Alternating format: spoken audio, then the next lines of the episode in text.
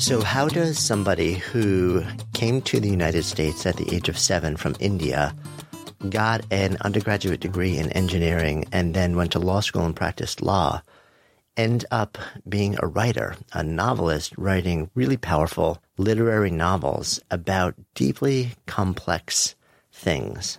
Well, that is exactly the journey of my guest today, Shobha Rao. It was a pleasure to really sort of explore this entire journey. Her latest book, Girls Burn Brighter, is a really powerful, provocative, raw look at the experience of women, in particular, women of color, and the lives that they live in different countries and what sometimes happens um, when they come here. While it is a novel, it speaks to a lot of very real things that happen out in the world. We spend most of our time tracing Shobha's journey from India through the early days here, her absolute love affair with literature and books and language, and how she then uh, made the decision to explore engineering and then law and become a strong advocate for women, and how that has all informed her as a writer, and actually why she then made the jump to become a full time writer and a novelist, and now a teacher as well. Really excited to share Shobha Rao and her really beautiful journey. I'm Jonathan Fields, and this is Good Life Project.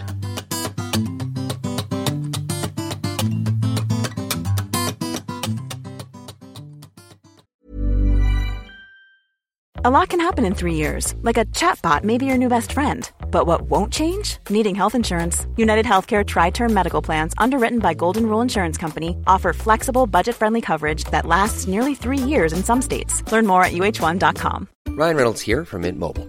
With the price of just about everything going up during inflation, we thought we'd bring our prices down. So to help us, we brought in a reverse auctioneer, which is apparently a thing. Mint Mobile unlimited premium wireless. Ready to get 30, 30, bit to get 30, bit to get 20, 20, 20, bit to get 20, 20, bit to get 15, 15, 15, 15 just 15 bucks a month. So, Give it a try at mintmobile.com slash switch. $45 up front for 3 months plus taxes and fees. Promo rate for new customers for limited time. Unlimited more than 40 gigabytes per month slows. Full terms at mintmobile.com.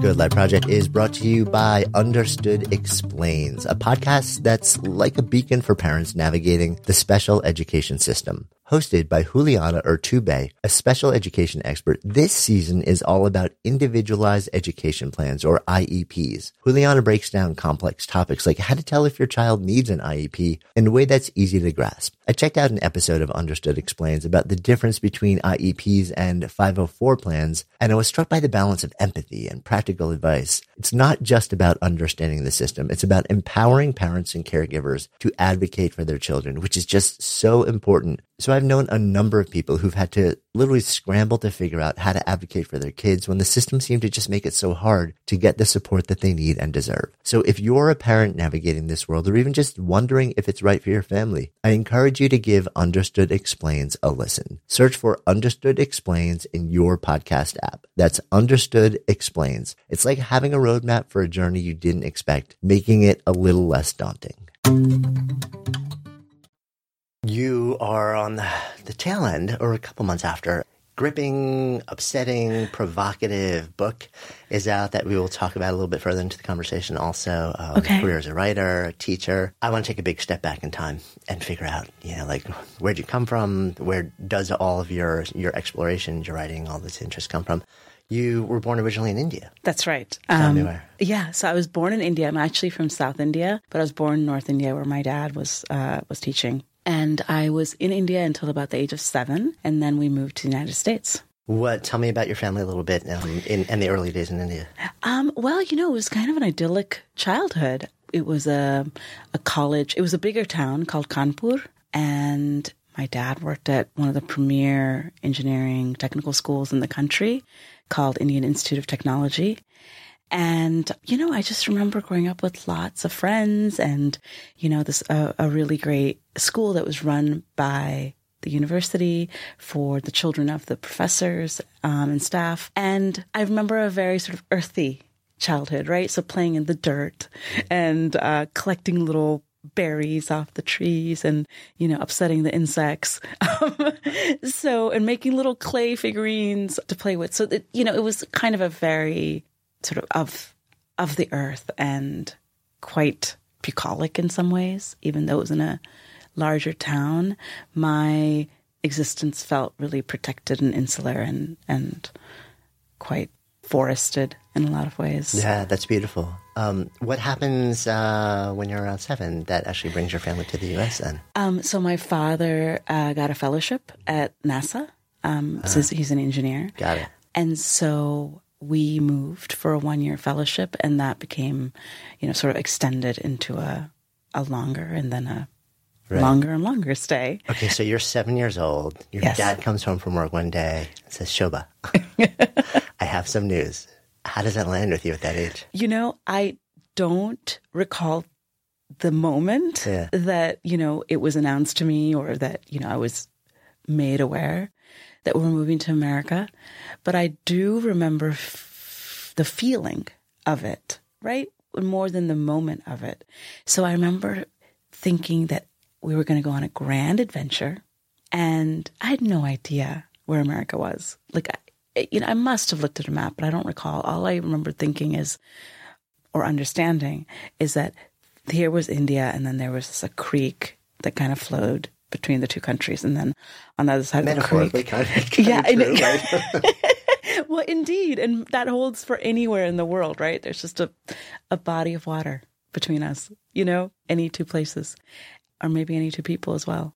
So um, that was my image that I carried into America, truly, and nobody sort of disabused me of it, uh, which I'm thankful for, right? Because it just didn't feel as dramatic, or that it didn't. I didn't realize I was leaving behind a life and a country. Uh, you know, it just felt kind of seamless and and you know like it was just an adventure to a new place. exactly, exactly. So, where did you actually? Where was the first place that your family landed? In Hampton, Virginia, where Langley, NASA Langley is. Got it. Yeah. What was that like for you? did you did you speak English at that point? You know, not very well. Um, in fact, I might have just known a, a few words, really, because we were taught in Hindi, um, which is the national language in India. And then my family, our mother tongue is Telugu, which is a South Indian language of Andhra Pradesh, which is where we're from. And so those were the dominant languages in my childhood. Certainly English was ever present, and I did study it. And, you know, India was colonized by the British, so it, it's kind of the unofficial, uh, and was, I should say, the unofficial predominant language Right. But I don't remember really knowing that much. I feel like all of it I learned after arriving. What I do recall, we we got here in January, um, so it was cold. Oh, so you're in Virginia in January. yes, Coming from, southern India, which is the warmest part of the country. well, you know, I was actually coming from northern India, Okay, right? right, right, but but still, so, that kind of bitter cold, I was completely uh, unaware of. I had no idea how to deal with it.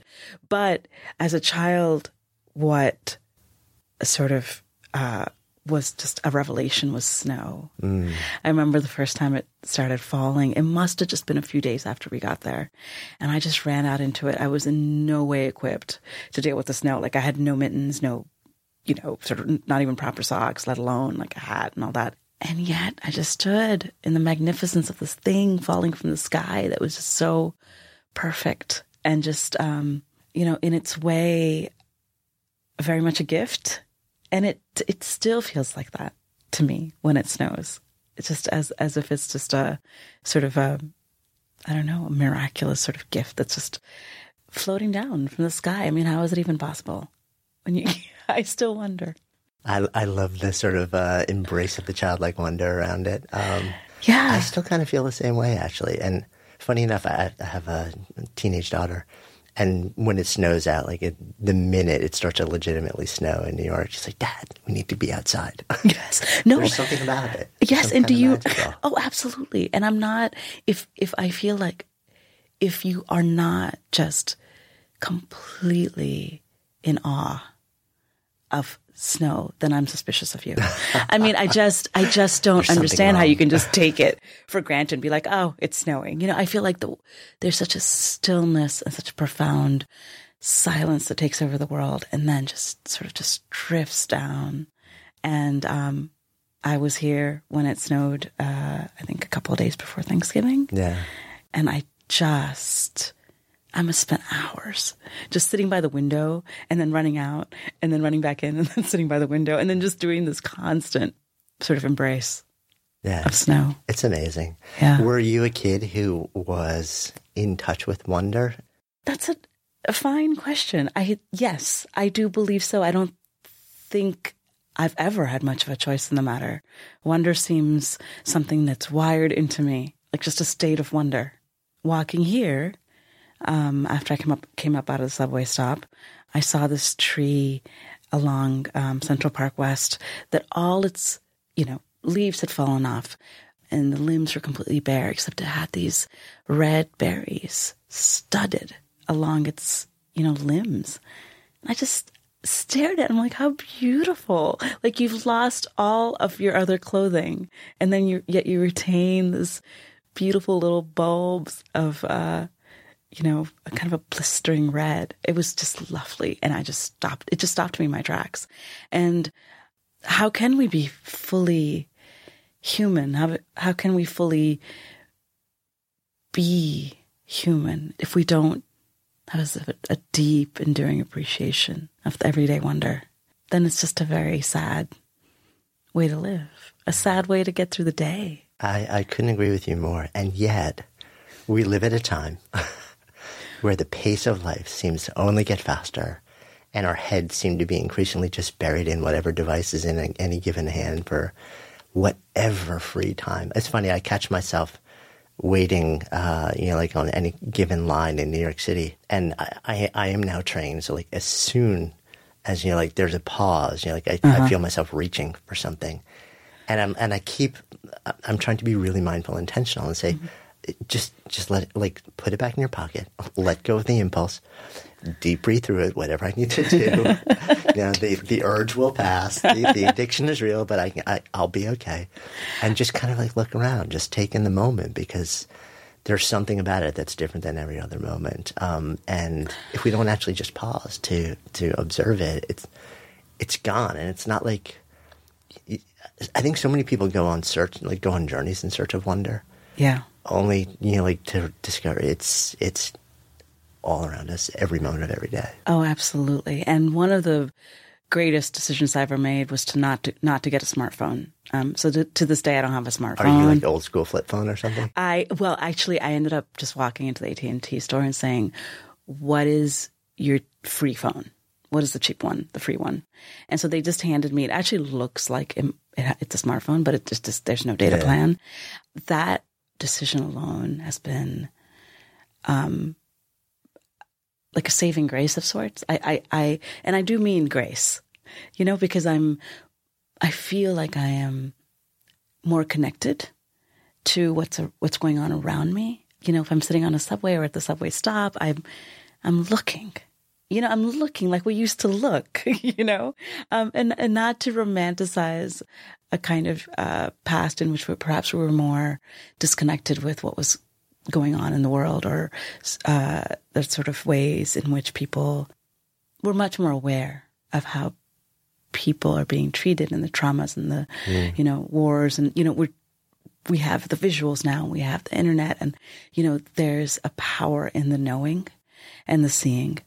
But on the other hand there's also an incredible amount of engagement with ourselves and and with the world that's lost if we're constantly staring at the phone. And so the world's actually uh in a lovely still in that lovely sort of slowness for me. Um and you know i don't i don't i think the only time i've wished for a phone is maybe one or smartphone i should say is once when i was perhaps lost driving and i didn't you know have any directions. Um but once in you know what 10 years is is, Right. is not and enough it's like you have to do that horrible, awful thing, which is ask somebody. It's like, oh my god, a stranger. and i do i stop at gas stations and ask But how amazing is it also that uh, um, my mind is spinning on like all this, or like, okay, where do you take this from here? Because it's like, okay, so not only do you come out of the subway and see this beautiful barren tree, but but somehow like with populated by all these beautiful red berries, but instead of if, if you had a smartphone in your pocket and it was something that you you activated and interacted with all day, very likely that your next instinct would be, what filter will I use to capture this? and then post it on Instagram. Right. So instead of instead of going into like that analytical, how do I capture and share this? How do I make it look good? Right. You're just sitting there and saying, "How beautiful." Jonathan, I didn't even think of taking out my phone and taking a picture. I love that I it did, you just you were you were speaking and it didn't even it, that it just didn't occur to me. I don't have Instagram. I have you know uh, I don't. I it just didn't occur to me. Right. And so I think that um, this this you know capture and release thing that's constantly happening in our world is um, you know you wonder what does it exist for? Does it exist to just be, you know, to just be gazed upon, or does it exist to be sort of disseminated through social media and and get and accrue likes and you know whatever? And so I am of the former camp, you know, Yeah. just I- I am too, um, but I'm still fighting. I keep swearing to, I keep swearing, like, I am going to give up my smartphone, just go back to an old school flip phone. And in fact, I have increasing number of friends who are doing exactly that. Yeah. And, and they have people around them who kind of know if, if there's something urgent where I really need to be reached, you know, like there are people who know how to get in touch with them or pass critical information to them. Yeah. But um, they just want to, you know, be there to observe the world and to do, especially a lot of creative types um, and CEOs that I know. They know that that they're they do their best work when they can just be present in the work and only the work that they want to do and do it at the highest possible level and feel fully expressed and present in that. And and they also know and are very aware of the fact that they cannot, they don't have the, self regulation to resist it if it's there with them. I- I'm the same way. I'm raising my hand right there. So they literally just they change the environment. They just remove the device from their environment. That's right, and it's a like a deep awareness uh, that that's required to say, you know what, I'm going to cut this umbilical cord. Yeah. You know, it's not needed, and in fact, as you say, the best work is done when it that distraction, which is really all it is, Yeah. right? At, fundamentally, um, when we remove that distraction from our sort of uh, everyday life. And, you know, there's also the sense that I get from friends or, you know, just observing in the world that there's that the people think that things will be lost, right? If they don't sort of capture it in the moment, that rainbow or that, you know, dog doing that very cute thing. And, you know, and, and I'm a firm believer that nothing is lost, that it enters our consciousness and it somehow will deeply sort of exist inside of us and that it is nothing is lost right? And certainly as a writer i've found that when i am writing i conjure up images from decades ago that i you know haven't thought about or um, i find that an event or a conversation will come back to me and shape the writing and so i know i know that nothing is lost and I trust in that. I trust in it to inform my writing and inform my journey as a human being. Yeah, couldn't agree with you more. Yeah, my, my sense is that if something is if something is powerful enough uh, to move you, to change you, um, then it stays with you. But it only stays with you if you give it your present awareness on the level where you're moved emotionally, because then it, it embeds itself, like it becomes embodied. You know, Yes. and we know through science now that you know when there's the more there's emotion in the context of a, a circumstance or an event, the more it's sort of burned into your memory, the more there's recall. So if you're at a concert, you know, and you've got your cell phone up in the air, and your main thing is like, let me record this for my Right. friends. You know, maybe now you're 50% emotionally present because now you're just focused on taping and doing all this stuff. Right. So it's like it's not. It's almost like you're not allowing yourself the the the ability to emotionally invest in the experience on a level which will allow you to be moved you know, and to be changed and for you to, to recall it. Absolutely. And the more of your senses that are engaged, hmm. the better the chances and the better the the level of observation and the level of internalization, right? So if I had actually reached out and touched the berries, I probably would have remembered it even more. If I had smelled them, if I had tasted them. I don't you know about tasting it in New York City, maybe somewhere else, but that always a really dangerous move. Understood. Point well taken. But you know, I mean, the more of our senses Yeah. that we can engage in any given moment, the more it'll penetrate our our uh, deepest self. Yeah. And um, I I live by that. So, so now I'm really curious because, um, and we're, we're going to talk about this and then jump back in time, but, but let's go there while it's sort of in my mind. One of the things you're doing right now is teaching freshmen in college who have come up basically attached to a device and largely detached from the world around them. So, how do you, as a teacher, where and part of your, you know, whether you're teaching writing or, um, uh, you know, another subject area, your lens is clearly like, let's all get present, let's get real, let's be here now. How do you? I'm so curious. How do you, as as a teacher in the classroom, as a professor, how do you navigate that these days? So there's a couple of things that come to mind. So the first thing is on the first day, I, you know, we all gathered in the class and I said, look, here's the deal. I, and this is true, I read a study that said, and I'm not sure I can't cite it right now, that said that when people had their cell phones taken away from them, the same sort of neurons were activated when a lover left the room or when you know they fell out of love or when when a lover exited their life. And i found that shocking. I mean just absolutely shocking. So i told my students about the study and i said here's what we're going to do. We're going to leave our cell phones in our bag and we're going to come to this class with our hearts broken. And let's start there. And they all just looked at me right? And they were but but in in I, I saw something flicker. You know i saw them think yeah let's do that. Let's let's be here right? And that was my way of saying come vulnerable come without the phone right? The second thing is that uh you know certainly every now and then one of the kids would like sneak the little you know text to a friend or whatever.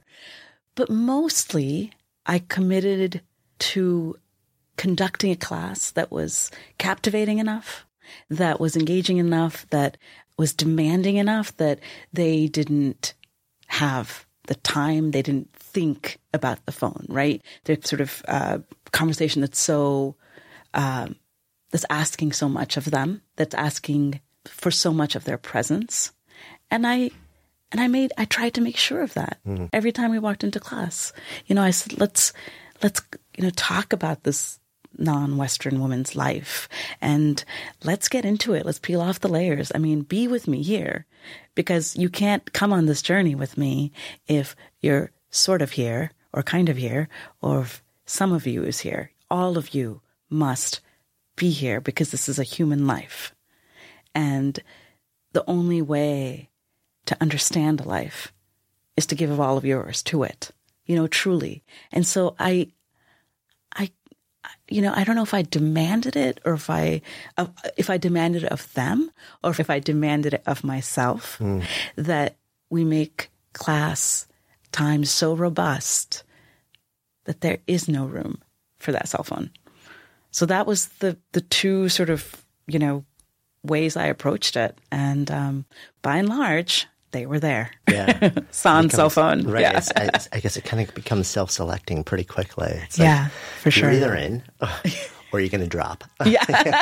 like, exactly. but if you're in, you're in. Like, you know the rules. The rules of the game are clear. There's a reverence for the moment and the material, and that's how we roll. Yes, that's right. And and and in in a lot of ways, I think maybe because they are so comfortable with the phone that perhaps they under this is this is conjecture on my part, but they understood that there's a time to put it away, right? And there's a there is a time for it, but there's also a time to put it away.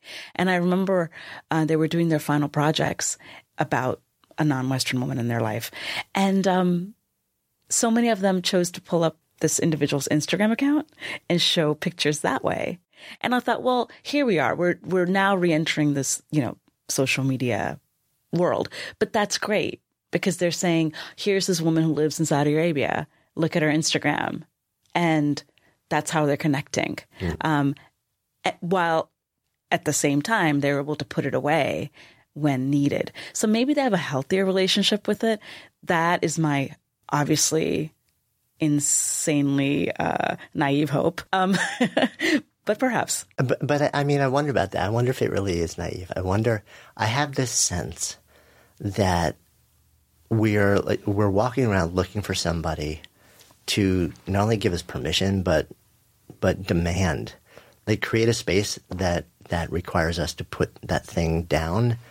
Years ago, I ran, I ran a yoga studio, and, and mm-hmm. we had a kid yoga program. We had like you know like tiny little kids in a yoga class, uh-huh. and at the end of every class, the teacher would have them all lie on like a little mini yoga mat in a circle with their feet in the middle and little bean, beanbag sandbag things on their eyes, and they would just lie there, you know, for a solid five to seven minutes, oh. and and I remember not infrequently, the parents would get there a little bit early to pick up the kid, and they would look, peek into the room, and they would look at us and they're like, "What have you done to my child? Like, are you are they drugged? What's what's?" They're like, "How how are, is it possible that they're laying there just completely at peace, relaxed, without any stimuli?" And and we're like, because we created the environment where we just said, "This is this is what we do now," and it was almost like they were waiting for somebody to say, "This is how." Yeah, this is the moment. Like this is what you do, and it, you know, and I almost wonder if we're so jacked up on connectivity right Yeah. now, and we don't have the capacity to sort of create that space ourselves. So when somebody else says, "Okay, this is the moment," you know, you're probably you know like on the surface you're grumbly, but Yeah. underneath it you're like, "Oh, cool, thank you." God, I wonder if we yearn for it. Yeah. I think we might. Certainly. Yeah. Um, and I hope we do. Yeah, yeah. I mean, I think it would. It's such a human thing to want that connectedness. The, the the actual physical, you know, feet in the middle, the beanbag on the eyes. I mean, all of that is so necessary. You know, staring at a screen is not necessary, right? And so when that necessary thing presents itself, offers itself, perhaps it's all we've ached for. Mm. You know. yeah.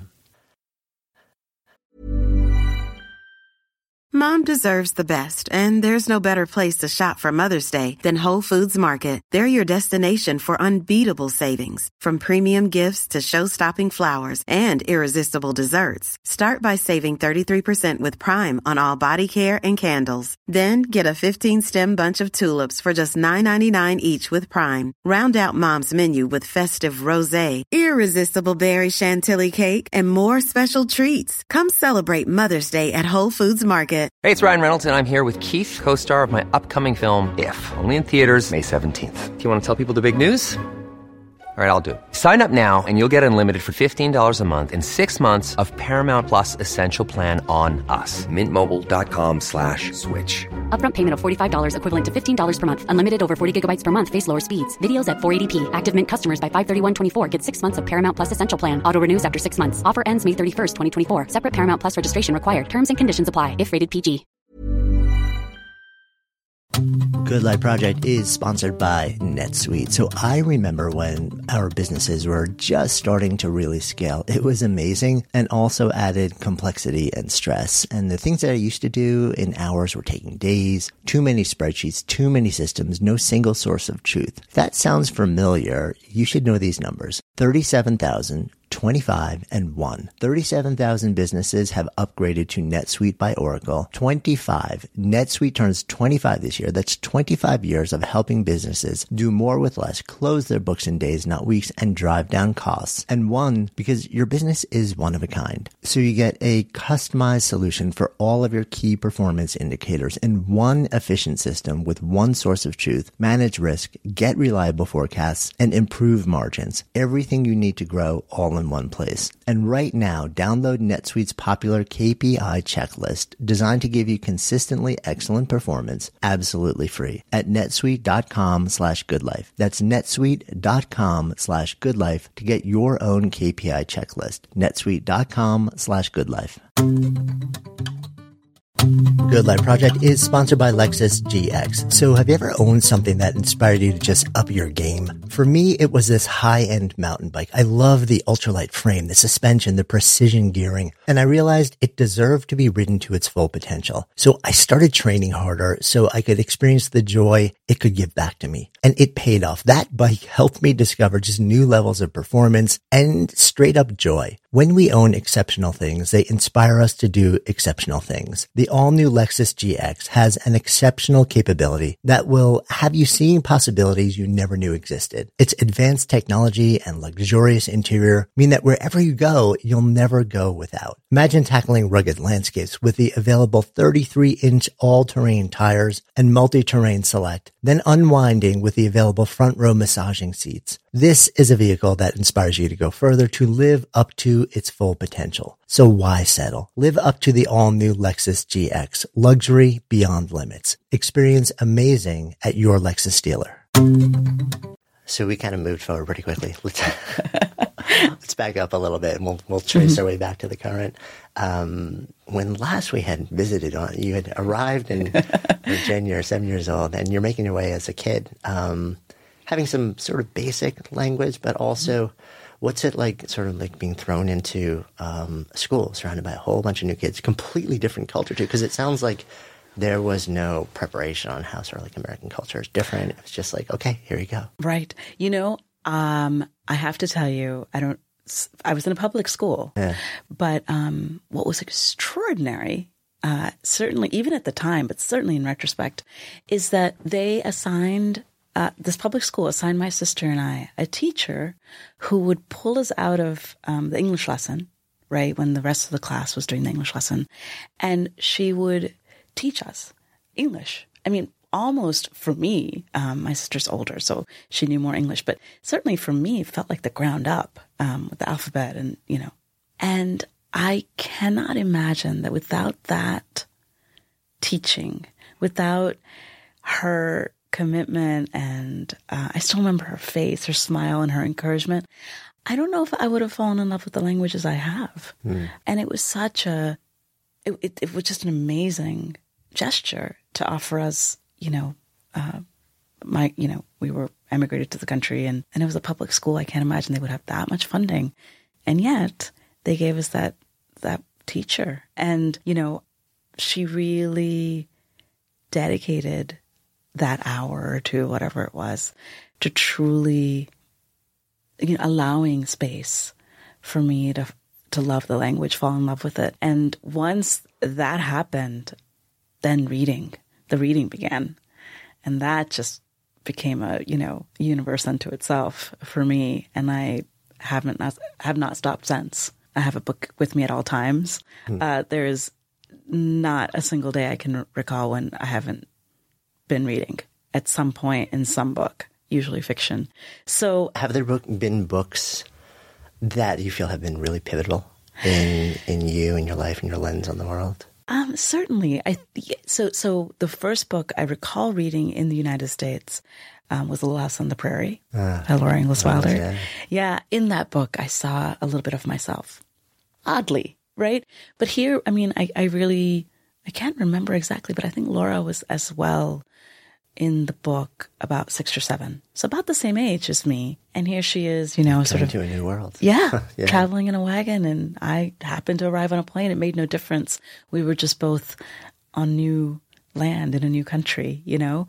And so I recognize a lot of myself in her. So I turned I've turned to that book many times in my life. Uh, and I think I find it that it was quite formative. So that's the earliest book I can recall. And then as like some achievers, yeah, right, you have to you have to just get through it, yeah. get to the other side. And then I am now I feel like I'm quite dedicated to reading a lot of translated work and a lot of non American, non Western literature, just to see the breadth and diversity of how people tell stories, how they see the world, how they envision a better one or a worse one. I mean, all these things change dramatically when you change the lens from Western to non Western, right? Or even non English, you know, anything translated.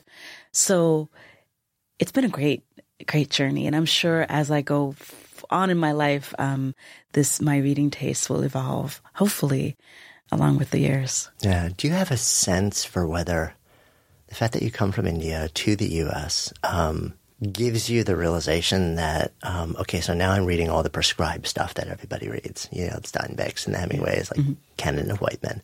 That because of your young upbringing and because of your family, that you an ingrained deep awareness that yes, but there's so much more out there. Like you just you you had the experience of knowing that this is not the way that like it is done, but this is just one representative sample of the way it can be done. Indeed. And I think um, what I appreciated about the canon of white men was that, you know, on a sentence level, you know, you'd hit a sentence and think, oh, mm. this is what literature can do. This is what words can do, right? So deep appreciation on the sentence level and, and what they were doing with language and all of that.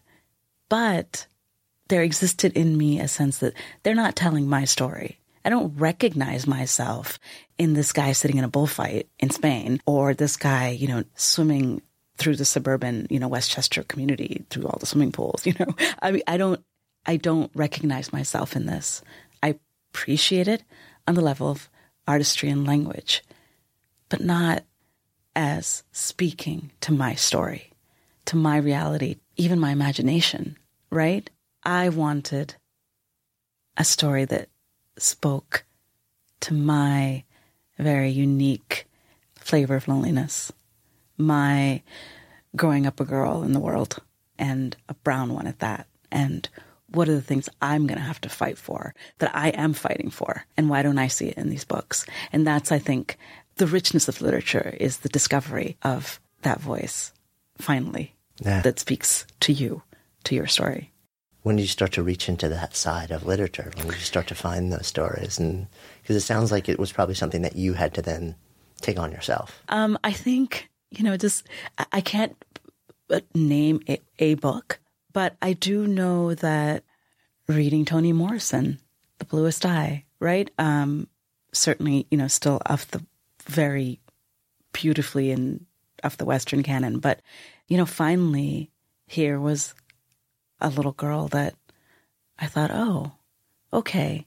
Now it's not a man, you know, a middle aged man anymore, white man anymore. Here is a girl who's lost, speaking to another girl who's lost. And from that, and, you know, even sort of Harper Lee with To Kill a Mockingbird, you know, Scout, I mean, in some ways spoke to me about what it is to discover a world that's not quite right and not quite good to those that don't fit the ideal of the male white gaze, right? And so the more girls, the more women, the more melanin that entered my life, the more the world started becoming richer and more um, familiar and recognizable to me through literature. And that's, you know, I don't, I don't necessarily, I should say, I now I just read everything, mm. right? So I read everything from Roberto Bolaño to Elfriede Jelinek to, you know, Kamala Markandaya. I mean, I just read whatever I can get my get my hands on, and I enjoy the pleasure of arriving into a book almost by chance. But I think that's you know that's our only kingdom is what we choose to read, mm. and and so I reach far and wide. Yeah, um, I love that sort of like the breath. I, and I, I have this sense of a lot of creative minds sort of doing this dance between going narrow and deep and then pulling out and going wide, you know, like going broad and getting this vast expanse of sort of like data and interaction and experience uh-huh. and story, and then going narrow and deep and sort of like alternating, like moving. There's this ebb and flow between those two states, and and the ability to sort of you know like go into you know one or the other is what yeah. makes everything okay. But if you get stuck in one, everything stops working the way it needs to work. Absolutely, and and you don't you don't uh, get the richness of it all, right? And even like reading um, Richard Adams, you know, Watership Down, I'm like, why does a rabbit speak to me? You know, why does a rabbit named you know Hazel? why is it does this rabbit sort of able to access that fight in me, you know, in a way that a human character hasn't yet. Yeah. So, as you're um, growing up, developing this fierce love of books and literature and exploring different worlds, the obvious choice then is to go to college for engineering. what, so what happened there? it was just a very pragmatic, Okay. and I think this is a you know a a, a, a huge impulse in immigrant families is to do the pragmatic thing. Um, Right. to you do got the like the handful of like okay career paths. Exactly. where I have so many Absolutely. like, Yeah. story. and, and understandably so, Yeah, yeah, right? course. It's a it's a it's a alien country, and you want to have all the resources possible to succeed, Hmm. right within it, because you don't have the sort of infra- infrastructure you would back home, right? The support of relatives or the culture or whatever. So a little bit unmoored here, and so certainly financial security is a good way of building, um, uh, of setting down roots and building a life. And then, of course, from there, the next logical move is law school. You know, if, I I want to say uh, that was driven by really two impulses. One was to, um, you know, help people. You know, and I thought, what better way to help people than to help them navigate this the system that can be quite cruel and quite uh, draconian. And then the other was, I thought they'd have, would have a lot more writing in it. Um, and certainly, you know, the law is in some ways a love affair with words. Every law is written, except for perhaps moral law. Um, and Intentionally, ambiguously. exactly. Certainly. And so, uh, and it does have a lot of writing, but it was not, you know, obviously not creative writing, which is what I, you know, my heart had wanted and, and sort of thought, oh, I can, it'll be fine. I'll, I'll, you know, it still has writing in it, but it didn't quite meet the mark. Yeah. So, It's uh, so you and I actually share. Uh, I I went to law school and practiced law for oh, did you? What kind of law? five years, securities law. Oh, the easy stuff. Oh yeah, real easy. Um, but um, yeah, it was interesting to me. I, I um, and I'm a writer now also, so it was interesting for me to experience writing in school because I had no early. I wasn't much of a reader when I was young. I wasn't a writer. I had no. You know, I I knew that. In, upon reflection, anytime I could take a course in college where my grade was based on writing, I would do that, and I would pretty much always do exceptionally well. But it never clicked in me that, like, oh, maybe this is something to explore. Like maybe there's some affinity or, or ability there. So when I went to law school and I was exposed to, it- it's very formulaic. You know, like the, the, yes, you write, but you know, I still remember. You know, like the you know, like issue, rule, application, application, Yes. conclusion. It's like here's the formula. Do this on everything you write, and all will be right in the world. That's right. You know? Yes. Yes. And um, and I remember, I said, okay, I get it. It's a game. I'll, I'll memorize the formula. I'll master the formula. I did that. I did well. And then I got out and I started practicing, and the writing was all still the same. And I, and I was like, oh my god, can I just split an infinitive, please?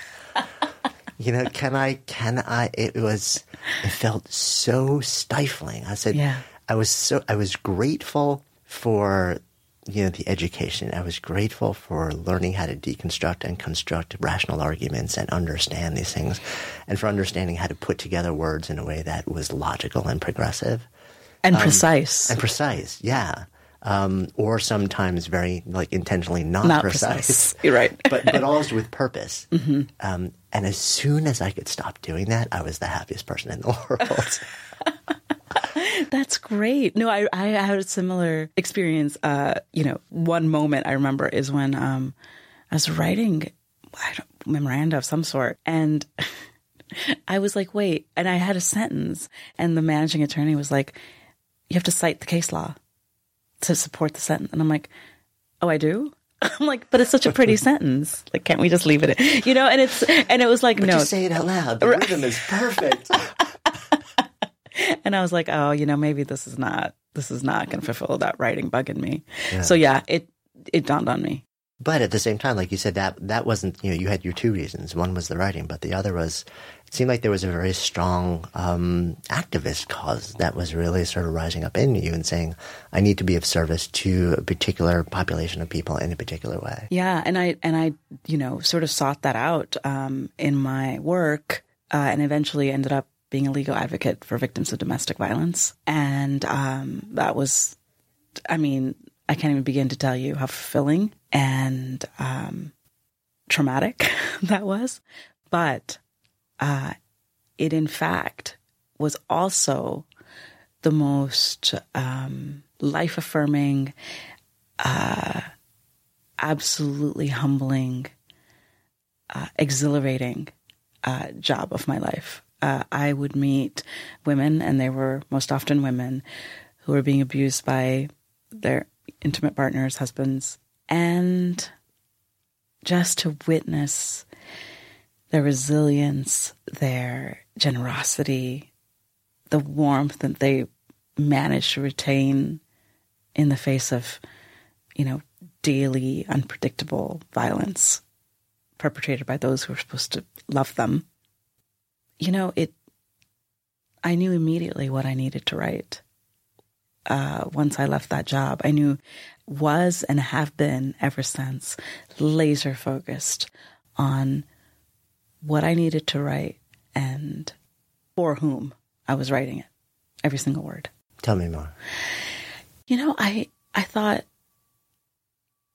so much of literature it seemed that I had read and certainly written the one books written by men. You know, either either the woman was a sexual object or she was not. She was fetishized or she was not. So many seem to fit into this binary, right? I wanted to bring the complexity, the just superhuman strength that women display on a daily basis, whether in middle of New York City or in a refugee camp in Yemen. It just seemed to me that women almost casually carry around a kind of courage and bravery in the face of just horrific violence and trauma, and yet manage to keep houses together, manage to raise children, manage to bring love forth into the world. And that is what I wanted to document almost. And I didn't want to flinch in writing about what I see is the truth of many women's lives. Hmm. When you write that that kind of book, who are you writing to? Uh, foremost to myself, mm. to give myself the courage, right? And then I think in the hope that, as literature did for me, that somebody somewhere will read it and think, here she is. Here's the one I was I've been looking for. That character or that that story that truly speaks, that sort of one turns to, right? Time and time again, and thinks, I'm not alone. I'm not alone in this. And that seems to be the greatest task of literature is to make us feel less alone in the world. And literature did that for me. And if one of my books can do that for one person, that's a life well lived. Mm for myself as a writer. yeah. Good Life Project is sponsored by Lexus GX. So have you ever owned something that inspired you to just up your game? For me, it was this high-end mountain bike. I love the ultralight frame, the suspension, the precision gearing, and I realized it deserved to be ridden to its full potential. So I started training harder so I could experience the joy it could give back to me. And it paid off. That bike helped me discover just new levels of performance and straight up joy. When we own exceptional things, they inspire us to do exceptional things. The all new Lexus GX has an exceptional capability that will have you seeing possibilities you never knew existed. Its advanced technology and luxurious interior mean that wherever you go, you'll never go without. Imagine tackling rugged landscapes with the available 33 inch all terrain tires and multi-terrain select, then unwinding with the available front row massaging seats. This is a vehicle that inspires you to go further to live up to its full potential. So why settle? Live up to the all new Lexus GX, luxury beyond limits. Experience amazing at your Lexus dealer. Mom deserves the best, and there's no better place to shop for Mother's Day than Whole Foods Market. They're your destination for unbeatable savings, from premium gifts to show-stopping flowers and irresistible desserts. Start by saving 33% with Prime on all body care and candles. Then get a 15-stem bunch of tulips for just $9.99 each with Prime. Round out Mom's menu with festive rosé, irresistible berry chantilly cake, and more special treats. Come celebrate Mother's Day at Whole Foods Market. It. Imagine the softest sheets you've ever felt. Now imagine them getting even softer over time. That's what you'll feel with Boll and Branch's organic cotton sheets. In a recent customer survey, 96% replied that Boll and Branch sheets get softer with every wash. Start getting your best night's sleep in these sheets that get softer and softer for years to come. Try their sheets with a 30-night guarantee. Plus, get 15% off your first order at bollandbranch.com. Code BUTTERY. Exclusions apply. See site for details. Um, it's interesting. I'm thinking of um, of your newest book, Girls Burn Brighter, and um, you know what's. I mean, beyond the beauty of the craft that goes into it and the depth, um, you know, beautiful storytelling. There is, you know, this is this is very raw. This is very real, and you know, it's pull no punches. It's like this is the reality of certain people, especially of certain color skin in certain parts of the world, of certain genders. Um, when you're and, and it's interesting also because you sort of you navigate two different worlds. You know, you start in one world and then navigate to to the Western world. When when you're writing a book like this, how do you know? How do you know how far to go? Um, I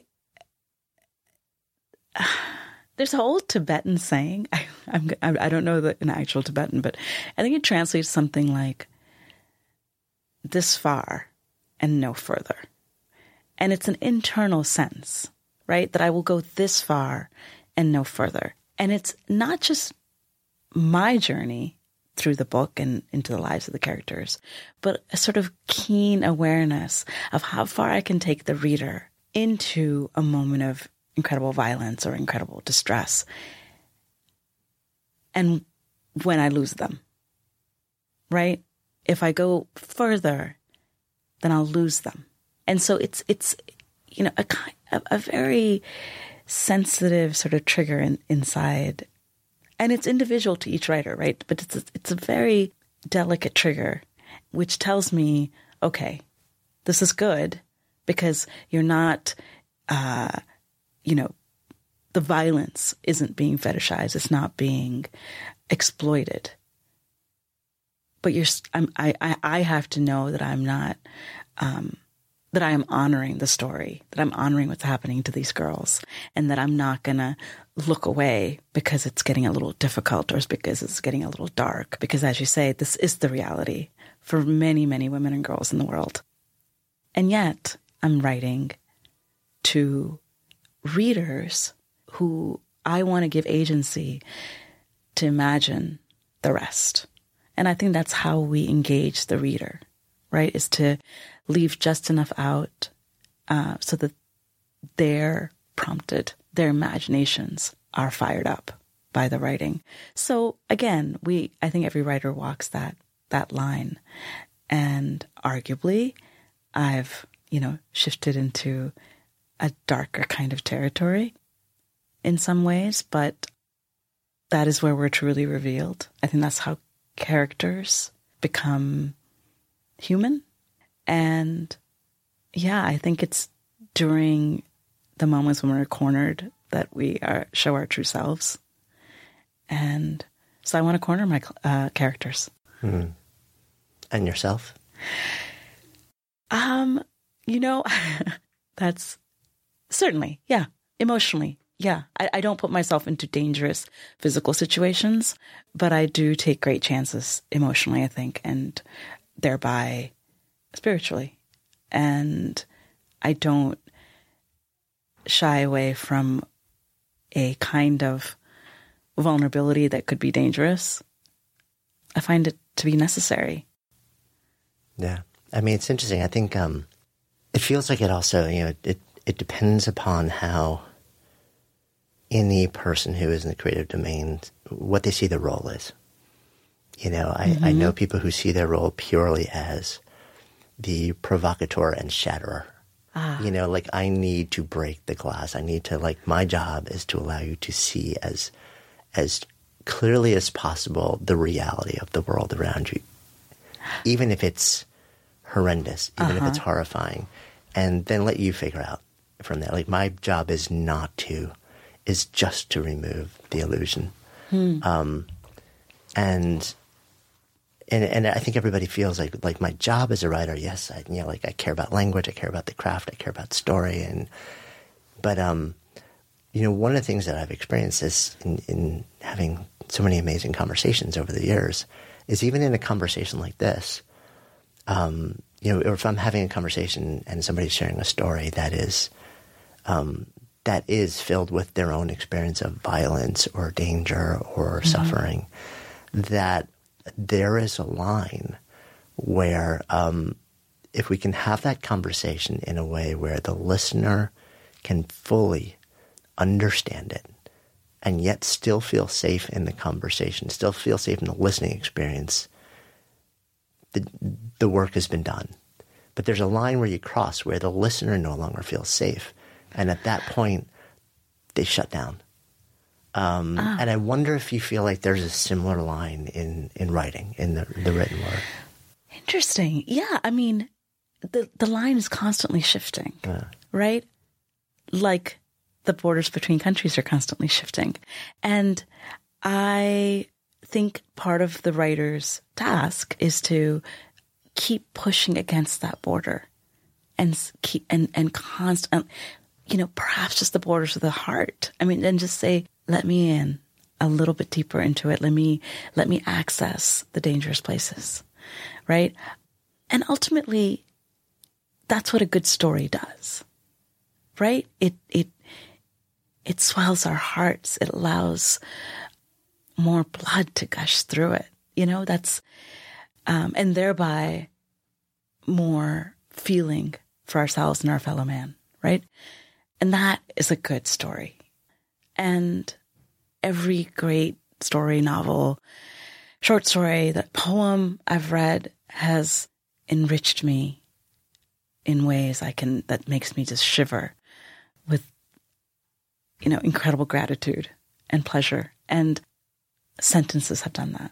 Words have done that hmm. right? The right word in the right place can be ennobling. So yeah i want to honor the border by pushing against it and saying we can be greater we can be more vast, right? We can open ourselves up to more of the world. Yeah. I think, yeah, I mean, you mentioned earlier that, you know, one of the great things that literature does is um, it sort of, uh, it, it reconnects us to our own humanity. Not, and then it's what I heard, not necessarily your no, words. that's exactly right, though. Yeah. But um, and and I what I hear you saying also is that it it also you know like it it reconnects us to the humanity in others, allows us to see our, ourselves in others too, which um, man, do we need at this moment in our history? Absolutely. And, you know, we've certainly always needed it. It's just become much more, um, it's, it's gone into crisis mode, right? This, this need to not demonize the other, to see ourselves. If you look into the eyes of another, you cannot but recognize something of yourself. And it's not enough to read it about others in a tweet or to see them on a screen or to, you know, have them all lumped into this uh, desperate, you know, flow of humanity just trying to destroy our country or something. It's, we are all deeply connected. And to not know that is to deny the greatest truth, right? And I can't, I can't imagine what it is that allows us to look away from a piece of news like a seven year old dying in one of the, you know, migrant camps, cages along the US border. If we look away, we've lost ourselves utterly. That's just today's news. And, but I think part of the answer is in exactly that. The the cycle has become so rapid that Yeah. you know, the risk is that we become, you know, as Pink Floyd famously said, comfortably numb. Um, Yes. Because of the, it's like exposure therapy. And exposure therapy, when you're trying to move through something which is causing you anxiety and pain, which you know, like should not be, um, is a good thing. But exposure therapy, in the context of something which should continue to cause great distress, Right. and, and slowly removes the experience of distress, is not a good thing because then you don't respond. Then you feel like you either just become so you know like you, you give up because you feel like nothing can be done, or um, I mean, but in the context of zooming the lens back out and the idea of like you as a writer and, and and the role of literature in moments like this, it's interesting too because it feels like I, I wonder if you know when I think of great writing, of great books, of great literature, I also think you know of longer than 140 characters or 280 characters now, vastly expanded, right? Um, and and I, I sometimes wonder, you know, like is am I just like a stuffy old dude who is like, well, you know, to really have the, the richness of the storytelling and be moved to the point where I can see myself in letters, all the yada yada, you know, I need a long, deep, you know, like beautifully conveyed piece. Or like, can you? Is there a way to accommodate, you know, dramatically shortened attention spans these days? And learn how to craft language to tell stories. Can you actually create legitimate can you create words that do the job of true literature in the in, in sort of like the the moments, the short windows that we have now, or that we we we choose to have now to consume whatever's put in front of us. Well, you know, I have two thoughts. The one is, why must we? Right? I mean, why why can't why shouldn't we demand looking away from the phone and and you know reading a book or reading a poem and you know why should we ever relinquish that demand, but also that you know asking of another, like just saying, look, this is a true story cannot be encompassed in whatever you're staring at on the screen. The true story exists between the pages of this book or or you know between between the this grove of trees that I ask you to walk through, right? There's that first thought, right? The impulse. But then the second thought is that famous the six word short story, right? The the first sale baby shoes never worn. It's been done. It's got everything in that, those six words. Yeah. Exactly. So it's been done. It will continue be, to be done. It's just harder to put an arc and a plot and a, you know, all the elements of good storytelling into a shorter piece, um, which is why, you know, writing short stories is a uniquely difficult uh, journey. Uh, versus a novel, which is difficult in different ways, but the the, the shortened base makes um, forces the language to be more precise. And the shorter and shorter it gets, the more weight, the more gravity each word has to um, embody and encompass. So, certainly, it can be done. But why must we? Why can't we just. Again, the naive naivete, right? why, why can't we read? Uh, is it naivete or or or is it um, clear thinking? I'm gonna vote for the latter. I would too. I would too. As you sort of, uh, you know, you've taught, you know, over the years different things. This is, you know, as we sit here today, this is the first time you're actually teaching in a sort of semester-long, structured college format. So moving from spending like tremendous number of hours in, in your mind, in your own world, writing and creating, to this very structured academic environment where you've got, you know, like a room full of wide-eyed freshmen yeah. sitting there, do you have a hope for how your students will be changed during your time with them? And if so, what might it be?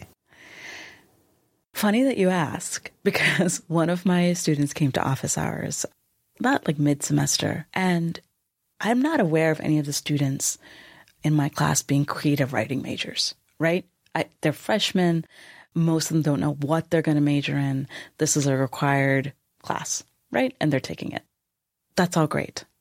But this one student came to me in the somewhere in the middle and she said, "You know, it's not what necessarily, you know, e- each of the books that we're reading or the articles. And it's just the way your face lights up when you're talking about literature.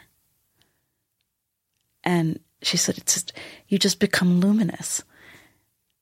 And, you know, of course, I'm just giddy because I, you know, I'm like, of course, literature. I mean, the minute I t- start talking about it, I'm just so, um, just so thrilled. And I think I realized after that talk with her that that is what I want to convey to them, right? That you can be passionately engaged with an art form, that it can provide meaning and shape to your life, that that is a life well lived, and that it doesn't matter what it is, that passion, as long as it's feeding you, as long as it's, you know, you're living a life uh, filled with inspiration and awe. That is what passion, that is what art can do. You don't have to pick mine, right? You don't have to pick literature, but pick something because you can light up a room, you can light up a life with that kind of engagement, passionate engagement um, with something outside of yourself, with something that you can create. And if that's all I've quote unquote taught them, if all they get out of this is this memory of this woman sitting there lighting up the room with her love of literature, that that is a that is possible in in 2018, you know, then I consider myself having succeeded. Hmm. It's funny because I was just going to come full circle and ask you what it means to you to live a good life, but I think you just answered the question. I think I might have. I hope I have. Yeah. Thank you so much. It's been my pleasure. Thank you so much for listening, and thanks also to our fantastic sponsors who help make this show possible. You can check them out in the links we have included in today's show notes. And while you're at it, if you've ever asked yourself, what should I do with my life? We have created a really cool online assessment that will help you discover the source code for the work that you're here to do. You can find it at sparketype.com. That's S P A R K E T Y P E or just click the link in the show notes. And of course, if you haven't already done so, be sure to click on the subscribe button in your listening app so you never miss an episode. And then share, share the love. If there's something that you've heard in this episode that you would love to turn into a conversation, share it with people and have that conversation. Because when ideas become conversations that lead to action, that's when real change takes hold. See you next time.